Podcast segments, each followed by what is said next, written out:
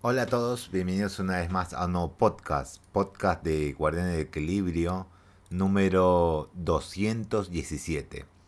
Súper atrasado, súper atrasado. Seguramente esta noticia ya la vieron, no lo sé. Eh, es del martes 13 de diciembre. Hoy en día estamos en el 23 de diciembre, ahora, ahora mismo, más o menos, apenas ya recién 23 de diciembre. Así que estamos como una semana, un poco más de una semana atrasada. Así que, bueno, empecemos, sigamos, sigamos. Ya ven el título, bueno, listo. Empezó con la noticia Flash. Eh, Howard's Legacy se vuelve a retrasar. ¿Cómo? ¿De nuevo? espero que sea poco tiempo. No me enteré de esta noticia. Por medio de un mensaje publicado en la cuenta oficial del juego de Twitter, la versión de PC4, PC, eh, PC4 y Xbox One eh, de Hogwarts Legacy se ha retrasado hasta el 4 de abril, de abril de 2023. Sin embargo, esto no es todo, puesto que la edición de Nintendo Switch, aquella que ni siquiera tenía una fecha de lanzamiento, llegaría el próximo 25 de julio de 2023. Uf, ese juego debió haberle hecho cosas como, eh, eh, como el Doom. No sé si lo agarró esa compañía que lo hizo o no. Pero no sé. No sé. Eh, habrá que ver. Acá el, eh, tweet de Javas Legacy. Eh, sí, está bien, está bien. Está bien. Eh, fecha de lanzamiento planeada era el 10 de febrero de 2023. Sigue intacta. Sí, para las otras versiones. Para estas versiones se retrasó. Pero en fin. Pasamos a otra noticia flash. Ventas de PS5 aumentan un 45%. Se ha confirmado que el crecimiento de ventas de Sony es, su nueva consola es de, del 45% en comparación del año pasado y eso se debe mayormente a que no hay una distribución de la consola más constante, pues como muchos recordarán el inicio de los inventarios se terminaban en cuanto salían a la venta era imposible ver una consola en los estándares de la tienda. Es porque los revendedores lo, conseguían y lo revendían, así nomás. Como detalló Matt Piscatella en la NPD Group, el gasto de los consumidores de Estados Unidos en el mundo de los videojuegos alcanzaron 6.300 millones de dólares, eh, lo que en su vez representó un aumento del 3% con respecto al mismo periodo del año pasado. Esto ha hecho que PS5 sea la consola más vendida en cuanto a dólares generados. Eh, bien, bien, se decir que bien, vendió más. Pero igual sigue siendo medio difícil conseguirlo, no sé. Yo escucho a Víctor Abarca en podcast eh, y siempre dice, uy, es muy complicado conseguir la consola, siempre no hay, no hay. Y él está en Nueva York. ¿Sigue estando en Nueva York? Porque viaja mucho. Sí, Creo que sí, sigue estando en Nueva York todavía. Medio alejados un poco de la urbe, no lo sé. Debería ver sus Instagram y sus historias por dónde está, por dónde anda, pero bueno, dice que no hay. No sé. En, tal vez en Nueva York, tal vez en el resto de algunas provincias, tal vez sí. No sé. Eh, bueno, pasamos a. Uy, mi celular. Pasamos a la, siguiente noticia. Flash. Xbox eh, menciona que PlayStation tiene 5 veces más exclusivas. Se puede decir que sí, se puede decir que sí, se puede decir que no, pero hay que decirlo, creo que sí. Directamente sí. Pero no es que le ganan tanta tanto ingreso le da a PlayStation. Siempre una compañía quiere más, más y más ingresos directamente. Según los informes, el presidente de Microsoft, Brad Smith, eh, hizo comentarios en una reunión de accionistas afirmando que la compañía prometió que la FTC un acuerdo de legalmente garantizado que Call of Duty permanezca en plataformas rivales. Ah, que nunca se mueva por el resto de su vida, que sea multiplataforma el resto de su vida. Y vamos a ver. por su parte, Smith afirma que PlayStation controla 286 juegos exclusivos, mientras que Xbox solo tiene 59. Aunque no está claro cómo se encontraron los números, Smith, dice que un juez tendrá que decidir si pasar de 59 a 60 es un juego tan grande para la competencia que debería impedir que esta adquisición avance. Aunque es extraño que este trato les, les dé una exclusiva dado que Activision tiene muchas IPs bajo la manga. Eso es verdad. Eso es verdad. Pasamos a otra noticia flash. Mega Man Battle Network Legacy Collection ya tiene fecha de salida. Mediante un nuevo tráiler se confirmó que esta colección llegará al mercado el próximo 14 de abril de 2023 con funciones nuevas que le van a gustar a los fanáticos que siguen esta sub uy perdón ah, que siguen esta sub saga de, de robot azul asegurando que el juego en línea ya estaba en batallas estará presente y eso se le suma la posibilidad de cambiar chip de pelea para usar en los enfrentamientos. La versión física o digital contiene dos juegos, el volumen 1 y volumen 2, y una sola tarjeta o disco de juego. Si los 10 títulos se combinaran en un solo paquete, se eh, reconocerían como juegos diferentes. Este, esto afectaría las funciones en línea, por lo que era necesario mantener los lanzamientos como volumen 1 y volumen 2, algo que también pasó con la colección de Mega Man X. Bien, está bien, bien. ¿eh? Eh, va a salir el 14 de abril de 2023. Bien, bien. Pero no me atrae esta saga de juegos. Los otros Mega Man sí me atraen, pero creo que me faltan algunos. Creo que de los clásicos me faltan. el Mega Man común, me faltan los dos volúmenes. Los otros sí ya los tengo. Todavía no los probé, pero ahí están. Ahí están. Eh, pasamos a otra noticia. Street Fighter 6 tendrá versión de arcade. Oh, bueno. Está bien, bien, bien, bien. Según lo que se comenta en la revista de japonesa Famitsu, Capcom ha firmado un acuerdo con la marca Taito oh, para que el videojuego se lance al estilo de la vieja escuela, o sea, en formato arcade. Así que por lo menos en Japón los usuarios tendrán la oportunidad de entrar a las salas para jugarlo, algo que seguramente los veteranos de la serie agradecerán. Claro, claro, si son en Arcadias, bien. Bien, en Japón, bien, una versión Arcadia, bien. No estaría mal para que llegue allá en Japón. Ya que ahora son las Arcadias, son medio online y multijuegos.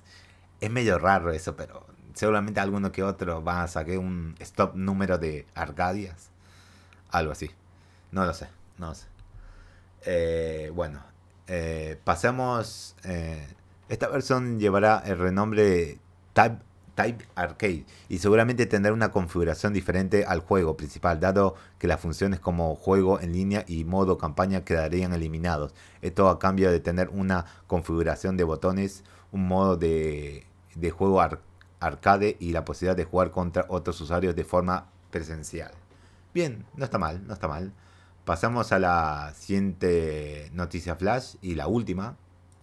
Revelan fecha de salida de, Howard Legacy en Switch. Sí, ya lo habíamos comentado en la anterior noticia, pero hay que ponerlo ahí en la noticia. Ya tiene, por lo menos tiene fecha. Que lo vayan a cumplir es otro tema. si vayan a cumplir esa fecha de salida para el año que viene, a mitad de año casi. También se abordó otro tema importante, pues hasta hace poco no se había eh, la fecha oficial de la llegada para la versión de Nintendo Switch, la cual ya se había mencionado que sería la última en hacer aparición, pero no había día previsto. Y ahora la cuenta oficial del juego confirma que hasta el 25 de julio los fanáticos con una consola híbrida podrán jugarlo. Qué bueno, qué bueno, qué bueno, por lo menos hay fecha. Espero que no la atrasen que haya complicaciones en la versión port de Nintendo Switch y sea muy buen optimizado, espero que sea, y no sea muy malo como le pasó a un ejemplo, bueno, Vita Barca mencionó, esto lo comentó, pero lo mencionó así como lo de Star, Star Wars Skywalker Saga, que en la versión de Switch fue pésima la optimización, pésima, pésima. No tal vez injugable, pero sí era pésima, dice.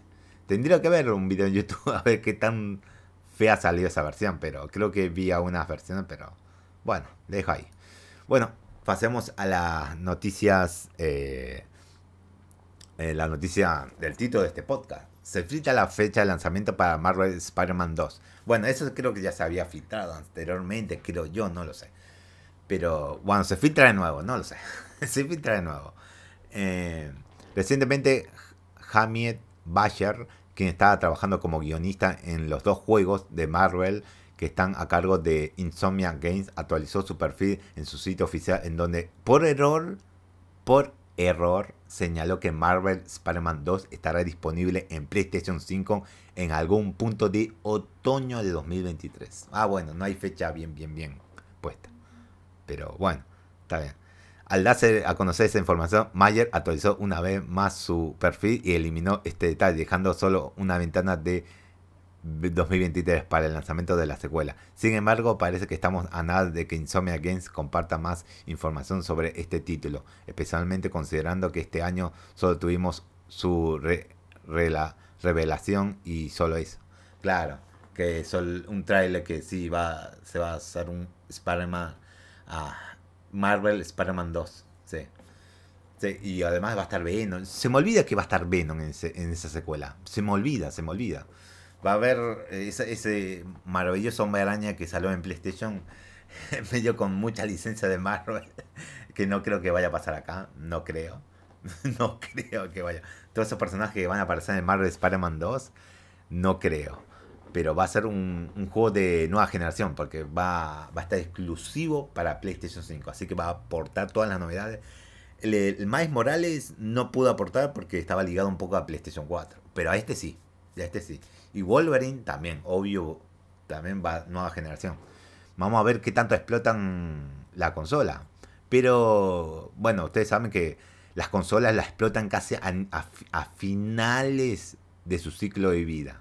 Que allá se anuncia y ya va a salir la nueva consola de próxima generación. Ahí ya los trabajadores ya están acostumbrados a crear un juego y aprovechar al máximo poder exprimir toda la potencia gráfica de una consola a final de su ciclo de vida. A final. A final. Significa que tendremos bastante tiempo para esperar juegos de esa talla, casi de juegos de la nueva generación. Así que, bueno, esperemos. Pasamos a la siguiente noticia completa. Hidetaka, eh, Hideki Kamiya, digo, mencionando que Platinum Games podría hacer varios juegos de bayoneta. ¿No? No está mal, ¿eh? Eh, en una entrevista con IGN Japón, Hidetaka. Ah, Dios mío, de nuevo estoy con ese nombre. Eh, Hideki Kamiya de Platinum Games explica su creencia en lo que los creadores deben tener eh, sus propias convicciones y hacer los juegos que quieran hacer en lugar de lo que quieren la mayoría de los jugadores. Por lógica, tomaron como ejemplo una de las franquicias icónicas de la compañía que se renovó este año. Aquí su explicación.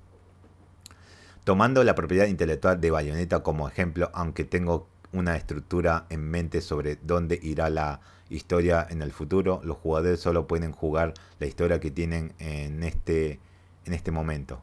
Dirán cosas como que la serie va a terminar porque los creadores no la aman. Quiero que la gente sepa que obviamente no es así. Amo a Bayonetta más que a nadie, obviamente. obviamente, Camilla, obviamente. Ya sabemos por qué. Eh, ¿Cómo podría no amar a Cereza? Claro, la añita. Y que todos los demás personajes que he eh, fomentado durante tanto tiempo. Es verdad, ya van tres juegos directamente.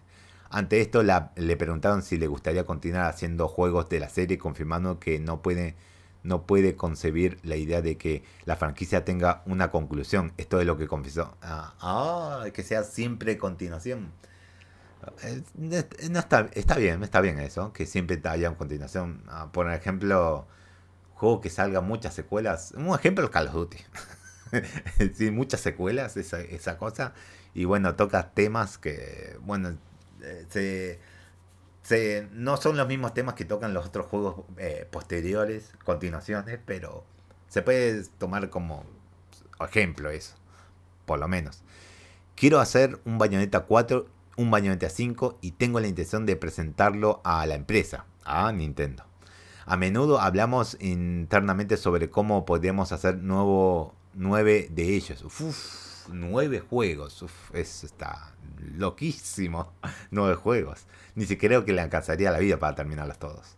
Creo que la gente que ame la serie Bayonetta me crea cuando digo que no voy a hacer, no, no voy a hacer nada que traicione al jugador. Bien, bien.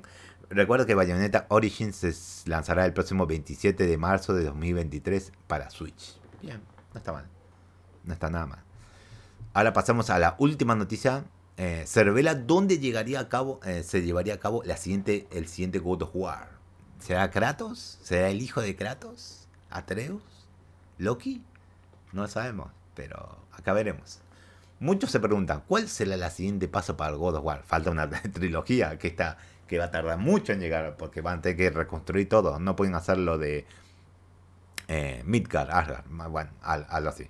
No pueden hacerlo directamente. Van a ir a otro lugar. Aunque tal parece que la saga nórdica ha llegado a su fin, sí. Con una espectacular conclusión para Kratos y Atreus, los fans quieren saber eh, qué cultura visitará el dios de la guerra en un futuro.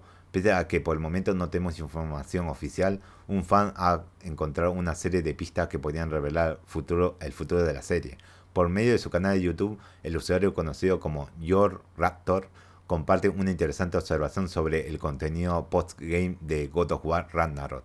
Después de acabar con la aventura principal, es posible encontrarse con el verdadero Tyr a lo largo de los nueve reinos. Lo interesante es que vemos que este personaje realizando yoga, Seiza, postura tradicional japonesa vinculada a artes marciales y hasta hace movimientos al estilo tai chi, por lo que muchos teorizan sobre la llegada de Kratos a tierras asiáticas. Eso no estaría nada mal, tocar esa mitología, ¿eh? no estaría nada mal. Eh, si bien esto podría ser visto como un detalle más, George Raptor compartió una entrevista eh, de Eric William, director de, de en donde señala que hay que hay un personaje de esta entrega que podría estar señalando la futura ambientación de la saga. Y este cuenta con unas animaciones muy específicas que han sido creadas para la ocasión. Aunque todo podría indicar que Kratos se dirija a tierras asiáticas, no hay que olvidar que también han existido pistas que apuntaban a una visita a Egipto, considerando que God of War Ragnarok lleva solo un mes en el mercado. Tendremos que esperar bastantes antes de tener una nueva, tener una respuesta clara. Sí, directamente, casi al final del ciclo de esta, de esta consola. Si ve, lo vemos a mitad, será un milagro. Yo creo a finales del ciclo de esta consola, de PlayStation 5. Cuatro años. Cinco años tal vez, no sabemos. Pero posiblemente sí, porque deben recrear todo directamente. Todo. Todo, más o menos. Eh, todo hay que recrear.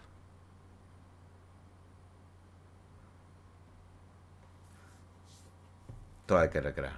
Bueno, eh, bueno, eso es todo por el podcast. Eh, nos estaremos viendo mañana.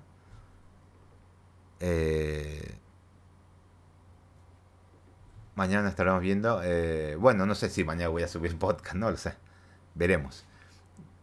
Así que, porque ya se está apersonando la fiesta, mañana ya es antes del, de que se cumpla el 24, ya estamos ya en 23, el otro día 24, el domingo creo que lo tengo ocupado, así que voy a tratar de avanzarlo en fin de semana, no lo sé, si es posible, si es posible. El otro día que no fui por el tema que el mundial y se ganó, y hubo asueto y yo no tuve que ir a trabajar justamente, pero no pude adelantar nada de eso porque estaba medio cansado, estaba haciendo otras cosas, así que... Bueno, nos vemos en el próximo podcast, que no sabré cuándo lo grabaré. Si lo grabo mañana, bien. Si no, bueno, está bien. Veremos. Así que nos vemos.